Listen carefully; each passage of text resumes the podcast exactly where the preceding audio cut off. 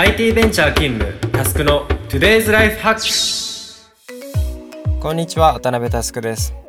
このチャンネルはカオスを整理するビジネスオーガナイザーとして活動する渡辺タスクがビジネスからライフスタイルまで様々なテーマを問題提起し人生に役立つ思考法を考えていく番組です。このチャンネルはポッドキャストアプリイヤースタイルの制作で配信しております。今日もよろしくお願いします。今日は前回に引き続き AI の話です。前回の話を簡単にまとめますね。で1点目。えー、AI 機械学習深層学習の違いについて話しました。でこれはリンゴの画像を学習させた話をしましたよね。で2点目が AI はやっぱり子育てと変わらないっていう点ですね。これはあの TED とか YouTube の動画を人力で書き起こして学習させた話をさせていただきました。3点目がやっぱり人間の脳って半端ないよっていう話ですね。これはあの本気出したら原子力発電所が1機必要だみたいなことを話しました。と、まあ、大きく3点の話をしてきて、まあ、AI について手触り感を持って理解いただけたらすごい嬉しいなというふうに思っております。え今日はですねその AI を我々の人生にどう活用していくのかについて話していきます。というわけで、早速トークテーマに入っていきましょう。今日のアジェンダはこちら。AI はマジで子育てパート2。人生を拡張するパートナーとしての AI。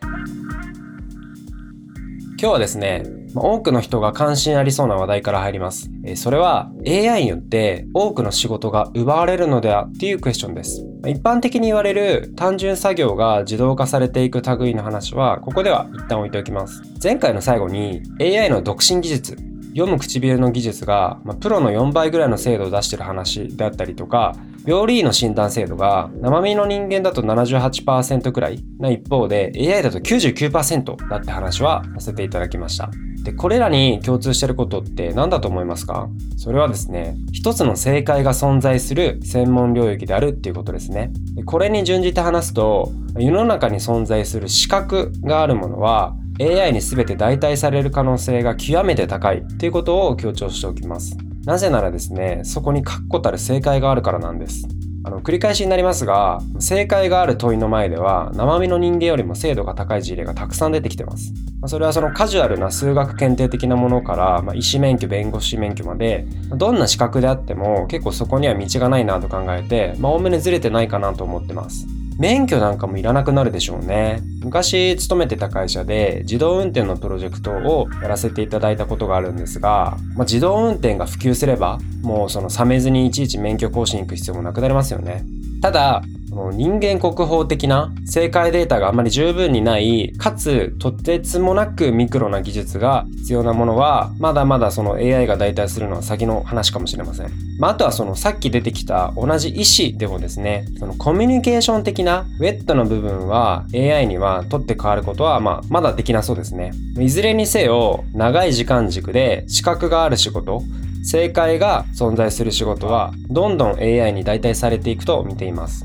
この話をするとすぐ僕の頭に連想されるのは日本型の教育ですね。あのセンター試験の国語で作者の意図を答えさせるこの国は異常だって話をあのいつか前させていただきました。日本の教育は少なくとも小学校から一つの正解を教えていくベルトコンベヤ式になってるんですね。でまあこれは同質的な人材を育てて、まあ、人をシステムに入れることで、まあ、リニアに経済が成長した時代は良かったでしょう。これただ時代変わりましたよね。もう少しなんかその子供一人一人の可能性を信じて、まあ、それを伸ばす授業があってもいいんじゃないかなっていうふうに思ったりします。このままではその将来 AI に代替されるだけの大規模なクラスターを開発することに終始してしまいます子供の魅力っていうのは、まあ、スキルスタンスコミュニケーションの3つに分解できると思ってますスキルに関しては、えー、まあ、スキルや知識ですねこれに関してはもう学校の先生いりませんよねリクルートであのスタディサプリっていうサービスがある通り、もうスキルや知識に関してはこれサプリですね。で、スタンスを磨くには、まあ、いいコーチが必要です。実際この周りの親とか先生の本質的な役割っていうのはこのスタンスを磨くコーチングにあるんじゃないかなっていうふうに思ったりしてます。でコミュニケーションっていうのはその本人がま人と当たっていく中で学んでいくものですね。さっきちょっと言いましたが AI に代替されないもの。それは結構人的なソフトスキルだと思ってます。皆さんも就職や転職する時など何か大きな意思決定をする時に人が大きな要因になってることって結構ありませんか？例えば私事なんですが結婚式会場ですねを決める時に何で決めたかっていうとズバリですね案内してくれたプランナーさんで決めました。あの結婚式っていうプロダクト自体がすごいコモディティ化していてあの会場のスペックとか値段などではなかなかその決められなかったんですが最後に訪問した会場のプランナーさんのスタンスとコミュ力にすごい自然と引き寄せられましたね。であの隣にいた奥さんも全く同じことを思っていたのか会場後にした後少し話し始めて即決でした。でこの話にもあるように人の魅力は何ができるかの What の時代からどう考えられるか How の時代へと移っていきます。僕もその一人の親としてこの辺りをすごい科学していきたいなというふうに思ったりしてます。で現実問題そのパブリックな学校サイドがいきなりガーって変革するのは、まあ、難しいと思うのでアフタースクールで、まあ、どういう機会を与えていこうかっていうふうに考えるのは結構今からでもワクワクしたりしてます。AI にちなんで箸休め的に僕の好きな Netflix の話をちょっとさせてください。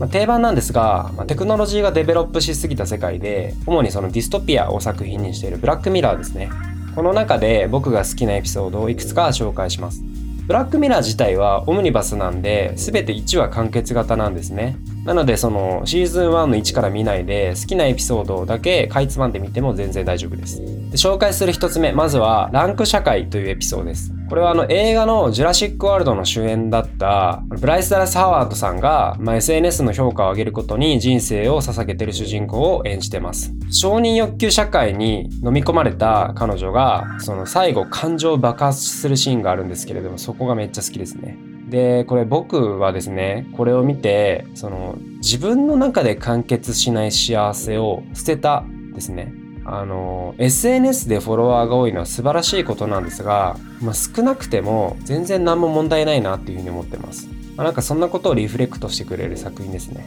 次に「ハング・ザ・ DJ」というエピソードです。これは一言で言うと AI が結婚相手を全て決める世の中を描いた作品です。その毎回 AI に決められた相手と決められた時間デートしてそのデータをもとに結婚相手が決まります。そのプロセスもすごく興味深いんですが、えー、結論にぶっ飛ぶとその AI の判断を人間の感情が上回って AI の指示を無視して男女が結ばれるっていう結末です。というその美しい終わり方かなというふうに思ったんですが実はそのそれさえも AI の計算の範疇だったっていう見方もできるなんかあのすごい面白い作品です。他にもサンジュニペロとか秘密とかブラックミュージアムとか好きなエピソードがたくさんあるんですが、まあ、この辺にしときます。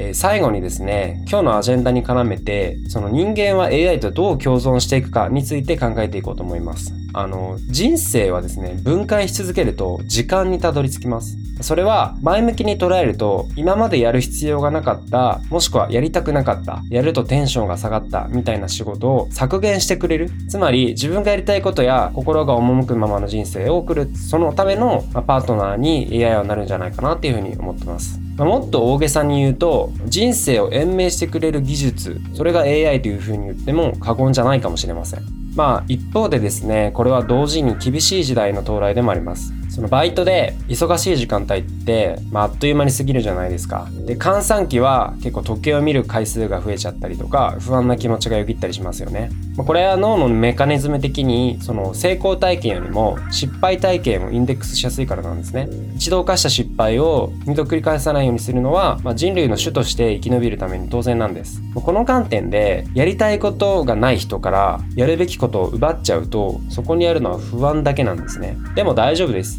今明確にやりたいことがない人の中でも多分どこかで見つかるといいなってみんな思ってるはずです。そしてそれは前向きに生活してればいつか必ず見つかると思います。あのルーツになるのは少し前の回の好奇心の話と同じですね。でしかも今これが多少見えてるっていうことはまだあなたには時間があるっていうことなんですね。焦らずにご機嫌にいい人生を送っていきましょう。